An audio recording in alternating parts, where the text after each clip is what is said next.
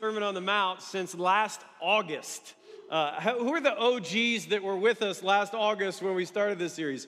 Yeah, we, there's a lot of you like, I wasn't even a part of this church at that time. Uh, and uh, we've been going for almost, uh, almost a year in this. It's over 40 different sermons as we've walked through Matthew chapter 5 through 7. It's been really a pleasure for me, just as a teacher, to be able to, like, it's good source material. The Sermon on the Mount, when you can take the greatest sermon ever preached and write a sermon about it, it's pretty amazing. And so I've really enjoyed kind of diving into it. We're going to wrap up today, and we're in Matthew chapter 7, there at the end of the chapter, beginning at verse 24. And, and but Jesus wraps up in a way that we wouldn't expect. Uh, he doesn't kind of tie a bow on the sermon. He doesn't give us some kind of amazing parable or story at the end. He kind of gives us a series of warnings. And so, over the last few weeks, we've We've talked about the narrow way. Like there is, an, there is a wide path. There is a path that everybody else is walking on, but, but we're actually called to walk a narrow way that's difficult. We talked about false prophets and beware of teachers who are going to tell you, uh, are going to give you what itching ears need to hear, and, and are going to give you kind of information that's going to pull you away from the way of Jesus. And then last week, we talked about not everyone who calls me Lord, Lord will enter the kingdom of heaven. And so he ends with kind of these challenging passages instead of kind of an emotional story or some kind of nice thing. I'm going to read just the end of this sermon. And I'm supposed to go short today, but Maddie and Eric got me a little fired up. I, I might, we'll, we'll see what happens. Uh, verse 24. Everyone then who hears these words of mine and does them will be like a wise man who built his house on the rock. And the rain fell, and the floods came, and the winds blew and beat on the house, but it did not fall because it had been founded on the rock. And everyone who hears these words of mine and who does not do them will be like a foolish man who built his house on the sand. And the rain fell, and the floods came, and the winds blew and beat against the house, and it fell, and great was the fall of it. And when Jesus finished these sayings, the crowds were astonished at his teaching, for he was not teaching them for he was teaching them as one who had authority and not as their scribes. Uh, I, I've always read this passage, but I don't know that I've ever read it in the full context because we've been soaking in the word for so long. When he's saying, build your life around this, he's saying, build your life around the message of the Sermon on the Mount. Like these are the words he's talking about. These are the words that we build on. These are the words that we practice. These are the words that we lean into. And it means that we don't just, we're not just hearers of it, we actually do something about it. We build our lives around it. And some of us will listen to everything that's been said in the Sermon on the Mount and will continue to build on a sandy foundation where everything's going to collapse and some are going to fall. And then there's some of us who will say, you know what? I actually want to walk in the way of Jesus. I don't want to just talk about it. I don't want to just know it. I don't want to just understand it. I don't want to just comprehend it. I don't want to just be a Sunday follower of Jesus. I want to learn to walk every day, seven days a week, 24 7 in the way of Jesus. And when we do that, there is a foundation that is built that will stand the test of time and trials and hardships and difficulties. And it is a foundation that we can build everything else on. I, I want to do some kind of cultural anthropology to start this morning, and I'm giving a head nod to John Mark Comer. I don't know if you've read any of his books, um, but he helped me with this, not personally, uh, but just because I read a bunch of his stuff. He's a brilliant uh, teacher and pastor and writer, and, and, and, and we've, I just want to talk about kind of where we are and why this is difficult. Because I do believe I, am growing in attention that the older I get and the more I grow as a pastor and as a leader, the more I recognize how difficult it is for us to take a 30 minute sermon and apply it to any area of our life. I'll, I'll just be honest with you, like, there's some times where it feels pretty discouraging. It feels like I'm bringing this gift. Here's the gift. It's the best thing I got, and I'm trying to bring all the energy I have around it. I've studied it, I've worked on it. Here's the gift. And everybody's like, that was a great gift. But nobody does anything about the gift. Does that make sense? I think it's really easy for us to show up to church on Sunday and to hear a word and to walk away saying, that was a good word, and nothing changes. I think it's really easy for us to receive something on Sunday, to, to take something in, to agree. and not put it into action. And I think one of the greatest challenges of the American church in the coming next 20 years is going to be are we actually going to be people who act on our faith, or are we just going to be people who believe in our faith? Because I don't get a lot of disagreements about what I'm teaching. Eh, some of you, but most of y'all, we're, we're good. I, I, we just get a lot of blank, like, I don't know how to apply this. I don't know what to do with this. And, and there's a reason for that. So I want to dive in a little bit to like why, what's happening culturally that makes this difficult for us because we all swim in the same culture. Right? We're all in the same water here. We're all affected by the same things, and we don't understand how certain things affect us and work with us and, and, and, and kind of drive our actions and behaviors and beliefs until we dive in a little bit. So, we live in what is called the information age. Are you guys with me? Uh, th- there is more information available to us than any time in the history of the world. We can get anything we want. Uh, I drive Sarah crazy because anytime we're having an argument, I just look it up on the internet. And so we'll be arguing about something. I'm just like, okay. And I'm, I, am like a lawyer who's got to prove his case by Google, right? Uh, like, it's not even good sourcing. Like, it could be, I could just find a random guy that wrote a blog, and I'm like, see? right uh, but but this is what we do we can we can find any kind of information that we want I, I, mean i remember when i was a kid like you remember driving when you were a kid some of you who are my age at least right driving when you were a kid and when you get lost what did you have to do you had to stop and talk to a human or if you were like not into that you had to buy one of those big giant maps that's like the most impossible thing to put back together, right? Like it, it, was like an origami project to put the whole thing back together. Was this folded 80,000 different ways. So you, your two options are you've got this world map that you unfold, or you actually stop and talk to somebody. Everything is just available to us now. Everything's just right at our fingertips. And so there is more knowledge available to all of us than we could possibly ever consume. That's my first point. There's a guy named Buckminster Fuller, which is a cool name. And he wrote a book called The Critical Path of Knowledge. And the tool that he used in it was this idea, uh, he called it the doubling curve of knowledge. And, and here's his premise in the year that Jesus was born, in order for the collective knowledge of all of society and all of the world to double, it took 1,500 years. This huge period of time that it took for all of us to collectively double our knowledge.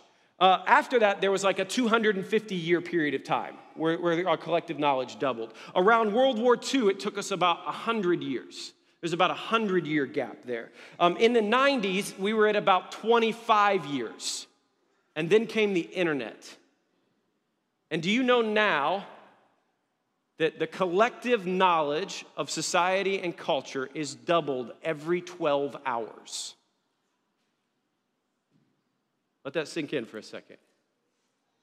Every 12 hours, there is enough of us, right? There's enough humans contributing to the collective knowledge of society and culture, and there are enough data points on the internet, on the web, in learnings, in classrooms, in podcasts, in, I don't know, there's, a, so many data points where we're collecting knowledge that every 12 hours, the collective knowledge of culture doubles. Are you following me? Some of you are looking confused. This is, this is staggering. Like, we've got to pay attention to this stuff. So, so, the first thing we've got to understand is there is all of this information out there that we cannot possibly consume. You with me? All right, the second data point is that we don't just live in the information age, we live in what was termed by W.H. Auden as the age of anxiety. We don't just live in an age of knowledge where there's tons of information available everywhere. We also live in a place, Auden in 1948, coming out of the war, wrote a, a, set of poetry and he coined the phrase, the age of anxiety. And, and this is the, the age that we still live in. It's an age where there is so much data and so much information that we receive more bad news in any given day than our bodies or our minds were created to receive. Like, this is significant, guys. Think about way back in the day and how news used to travel. And think about how it travels now. Last Sunday, when we arrived at church, we knew there had been a shooting in Buffalo. It would have taken years for that information to travel to us many years ago. Somebody had to drive on a horse and get that information to us and say, Did you hear what happened in Buffalo? It's right there. It's right there.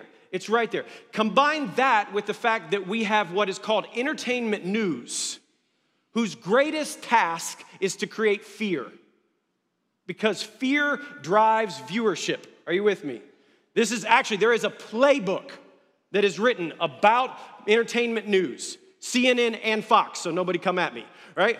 Both of them, right? Entertainment news. And the playbook says if you can make people afraid, they will watch. So there is enormous amounts of information. That information is full of bad news that we are receiving at a rate that we cannot absorb, think through, maintain, or here's where it gets really hard do anything about. The third thing is this it's the information to action ratio. Neil Postman wrote the book Amusing Ourselves to Death. And in his book, Amusing Ourselves to Death, it's a cultural commentary. And what he began to talk about is that there is more information available to us than what is actionable. Are you with me? So we receive all of this bad news on any given day, all of these crises, all of these struggles, all of these things that are going on in culture, locally, regionally, globally, all around us, all of these terrible things that are going on, and we cannot take action on all of those things. And so, what, what, what Postman started talking about is what is our information to action ratio? Like, how much information can we actually act on? Like, think about any given news cycle. Like, Sarah loves to watch the news in the evenings, and I, I can't stand it. It's just bad thing after bad thing after bad thing after bad thing. And I'm like, I just got home from work. I dealt with bad things all day. I don't want, I don't want to hear all the bad things that are happening to everybody else because it's overwhelming to me. You ever feel that way? There's just this overwhelming sense of bad and brokenness and evil and terrible things. I, I would suggest that's always been happening. It's just not as accessible to us as it is now. There's always been evil in the world. There's always been brokenness. From the moment sin entered into the world, we were broken. Society was broken. Everything was broken by sin. Everything is scarred. There is murder, there is hatred, there is brokenness, there's pain. All of those things are everywhere. And maybe it's increasing. I don't know. I don't think we have the data to even back that stuff up. But we can say this we're hearing about it more. There is real time information. Because think about it the only news we used to get would be local news, right? We would get local news. It, it would come to us and say, uh, Darrell's barn burnt down. That would be the big news for us, right? And, and that's, that's what we understand. Like something happened and we've got to do something about it. And it's easy for us to respond to that, right? If that's the only news we got, Darrell's barn is broken. All of us, we're like, all right, what do we do? We fix the barn, right? We get together. Somebody out there's got some wood. Somebody's got some hammers. Somebody knows how to push a barn up. I don't know anything. So somebody knows these things. We get together, we get the expertise, we get the wood, we get the materials, we get all things. We go to Darrell's house, we fix the barn. But we're in a place now where there is so much information coming at us that the information to action ratio is so small and we feel so overwhelmed that we don't even know how to respond to the local because we're overwhelmed by the global and the regional and the national. Are you with me?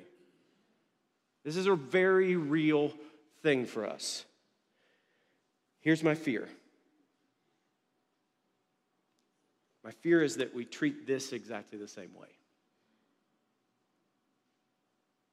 And so showing up to church on Sundays is just another data gathering, information gathering, political pundency, cultural commentary that we receive and say, I don't know what to do about that. So we've got more information than we know what to do with.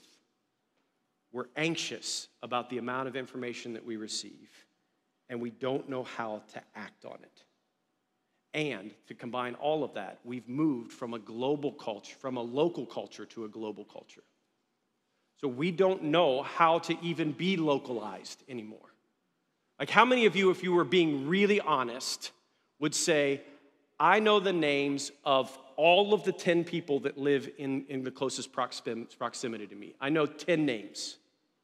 Good job. Good work.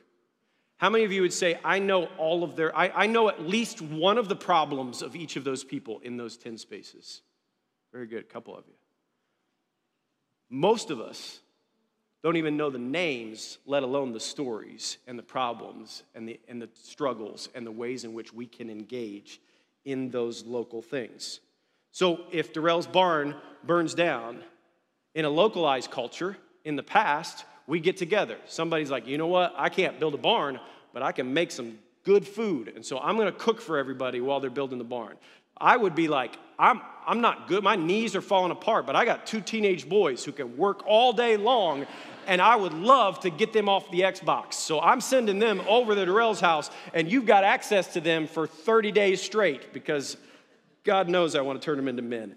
Uh, somebody would say like all right what was lost in the fire? Let's start gathering all these clothes. Let's let's put let's make sure that everybody's dressed that everything that was lost in the fire is recovered. Let's make sure that all of these things are happening.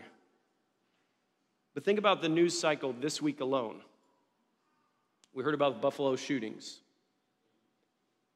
we continue to hear every day about the tensions in russia and ukraine elon musk is either buying twitter or he's not Elon Musk, like, here's the fun thing about Elon Musk is he fluctuates between superhero and supervillain, and you never know who he's going to be which week, right? Are you with me? Okay, I, that's just my, that's, a, that's not in the Bible. I just, mm. we got monkeypox this week. That's fun.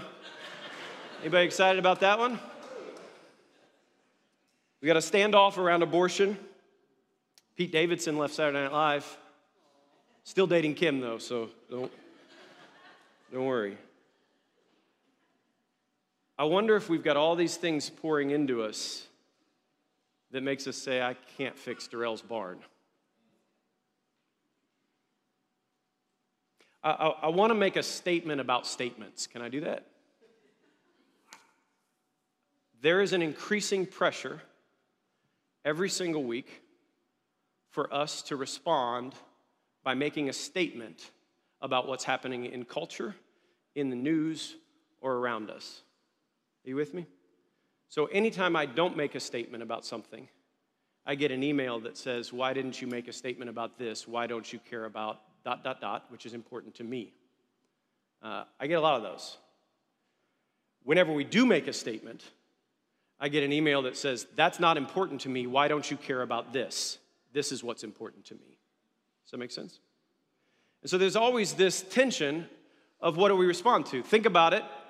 The amount of information that's coming at us is more than we can absorb. There's crisis everywhere, all over the place. And as a church, we have to decide what do we respond to? What do we make statements about? What do we not make statements about? What do we uh, step into? What do we step out of? And it feels impossible for pastors. The great resignation is not just happening in the workforce, it's happening in the pulpit as well. And most pastors, one of the reasons they're saying they're resigning from their job is because it's impossible to manage the complexity of a modern church. It's impossible to know what do I speak out on? What do I stay silent about? What do I share my opinion on? What do I not share my opinion on? What do I do and how do I respond to all of those things? I want to remind everybody, and I, I recognize the irony of what I just walked through, and now I'm saying this. The church is not here to make cultural commentary. We are not NPR. I am not a political pundit to tell you what I think of any candidate. I'm a local pastor who's been entrusted to teach the Bible and equip the saints to walk out the life and the way of Jesus in their everyday life. At times, it is fully appropriate for us to say, This happened in our culture, and this is what we believe the Bible teaches, and this is what we believe how we should respond. At times, that's fully appropriate. At times, it's not. And we're going to co discern when those moments are, and we're going to do our very best to respond to the right things at the right time in the right way. But we're going to disappoint you if you expect us to make a statement every single time something happens in the news cycle. If you want to know what our statement is, look at our lives. If you want to know what Grace Marietta believes about race, then pay attention to the way I've pastored this church for the last five years. If you want to know that it matters to me, then look at my family. If you want to know that I care about those things, then look at the way we live and act and teach every single week. Because here's the thing you can make up a statement, right?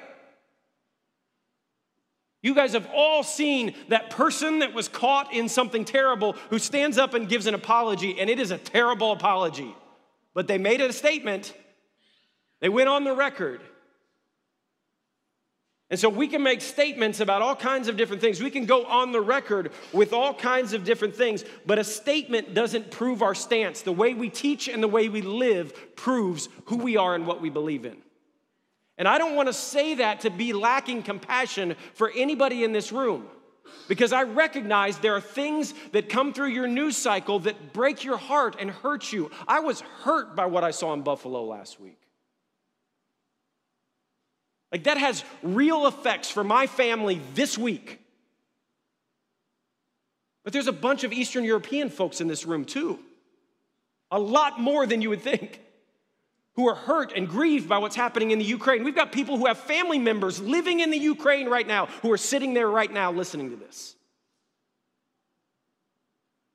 There are people on the border who have relationships to immigrants that stuff is real, it's powerful, it's strong. Like all of these things, there's so many different issues, there's so many different hurts, there's so many different pain. And I don't want to get in the habit, if this is okay with you guys, of just kind of walking out and throwing out statements for everything. I want to walk the walk, I want to live it out.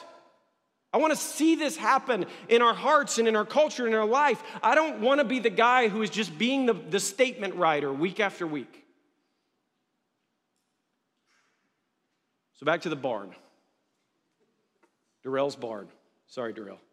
He's picking on you. Here's what we do in our culture now if a barn burns down. Somebody starts a hashtag. No more wood burning barns or something. Synthetic barns. Hashtag Darrell 2022. Right? I don't know, we, we, we, we start some kind of response that makes us feel like we've done something when we haven't actually done something. We go to social media and we tell our opinions to everybody. Wasn't it fun when we didn't have to know everybody's opinion? We, we go to social media and we're like, I'm, a, I'm, I'm pro not barns burning, right? I, I don't know, like, I'm anti barns burning, right? We go and we, we, we, we give all our opinions and all our data and all our information. We throw all that stuff out there. We, we go to our news and we're like, what does my favorite politician say about the barn? What's going on with the barn? I need people to confirm the barn. And, and, we don't ask our pastor to make a statement about what do you, what, what's your statement about barns and inflammatory devices and barns. And you know what we do? We rebuild the barn, guys. We rebuild the barn. Like, I'll just be honest with you. I've got a friend who's a pastor, and, and he started reading a bunch of books two or three years ago about race, and all of a sudden he's gotten all excited about race stuff. And every single day, his Facebook feed is just filled with things about race, and he's just stirring up things and getting in arguments and fighting with people and having conversations, just going on and on. It's obnoxious. And some of the things he says is true, and some of them, like, boy, you need to read some more books. Uh, and he sat down with me and he was like, Ben, like, why? Like, what am I supposed to do? What do I, what do I need to do? I was like, Find a black friend.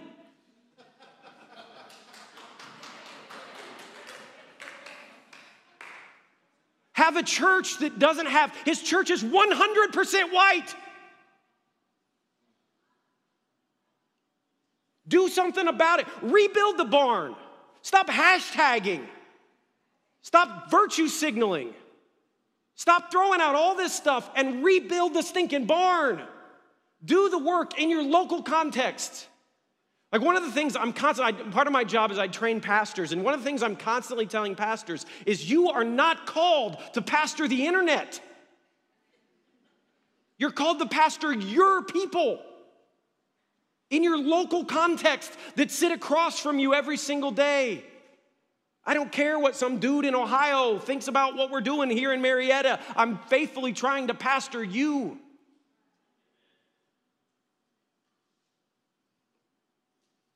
So, Jesus, in Matthew chapter 7, says this Everyone who hears these words of mine and does them will be like a wise man who built his house on the rock. And the rain fell, and the floods came, and the winds blew, and they beat on that house, but it did not fall because it was founded on that rock. And everyone who hears these words of mine, but does not do them, is like a foolish man who built his house on the sand. And the rain fell, and the flood came, and the winds blew, and they beat against the house, and it fell, and great was the fall of it. Here's what Jesus is saying rebuild the barn, do the work. Live in the way of Jesus. Don't just talk about it. Don't just hashtag about it. Don't just go to social media about it. Don't just go to your news channels about it. Don't just expect a statement about it. Don't just talk about it. Live in the way of Jesus faithfully, day by day, over and over and over again. And if I'm going to be really honest, if I could be really honest about my fear, my fear is that I just preached my heart out for 40 weeks about the way of Jesus. And that everybody in here took in some good information and says, that was, That's good, Pastor. I agree with that. And nobody does anything about it. And so we're going to do something that I don't, I don't know, I mean, this may be weird. You may never come back. But we're just going to take some time. Douglas is going to play. The Sermon on the Mount, Matthew chapter 5 through 7, is going to play on those screens. You all got your Bibles and your phones, you can look it up there. And I want everybody in this room to just go to the Holy Spirit. We are a church that believes that God still speaks.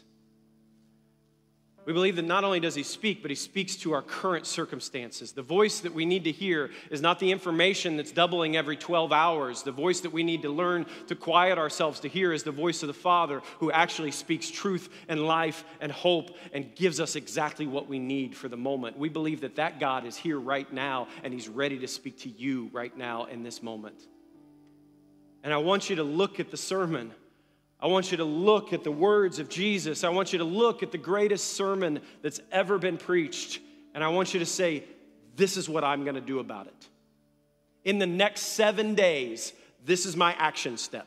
This is how I'm going to live this out in my life. Maybe it's I'm gonna go have a conversation with somebody. Maybe it's I'm gonna go and, and, and live in a different way at my workplace. Maybe it's I'm gonna go and I'm gonna serve in a way that I haven't served before. Maybe it's I'm gonna forgive. Maybe it's I'm gonna speak the truth to somebody. I don't know what it is, but I believe the Spirit of the living God is moving and working in this place. And, and His word is active and sharp and has the ability to change our hearts and lead us to new places. And so we're just gonna open up space, 10 minutes now. And it'll feel like a long time 10 minutes. And I want you just to say, Jesus, what do you want me to do? What barn do you want me to rebuild? And when you've got it, I want you to go to one of these butcher papers on the wall. We've got about eight of them spread out around the room. There's markers on the wall. I just want you to write the verse. This is the verse, and this is the action that I'm putting behind this verse. Does that make sense? And our hope is that at least this week, we're not going to be overwhelmed by information. We're not going to be anxious about how do I live this out. There's not going to be an action to information ratio that we can't respond to. We're going to say to Jesus, who teaches us to walk in his way, What does it look like for me to take one step this week, Jesus? One step into your way, one step closer to your kingdom, one step towards the life that you've called me to. What does it look like for me to go one way? And we're going to write that on the wall. Everybody with me? You guys weirded out by that? 10 minutes of silence. Get in the Word. Pull out your Bibles. Read it on the screens if you want to. And I'm seriously, I want to invite every single person in this room to go write it. Maybe you don't even know completely. Maybe it's like, I'm not sure, but, but Jesus telling me to do something about this. And I want to act. I think if we stop being incapacitated by the things we can't do and started being empowered by the things that we can, everything would change. So, Heavenly Father, I just pray that your spirit would move and work and stir. I pray that you would have your way with us today. I pray that you would lead us to be rebuilders. You would re- lead us to, to act and to move and to walk in your way and not just to know about it or understand it or comprehend it. And I pray that you would help us walk in your goodness and your grace and in your mercy. So we ask you to speak now, Lord, for your servants are listening. In Jesus' name we pray.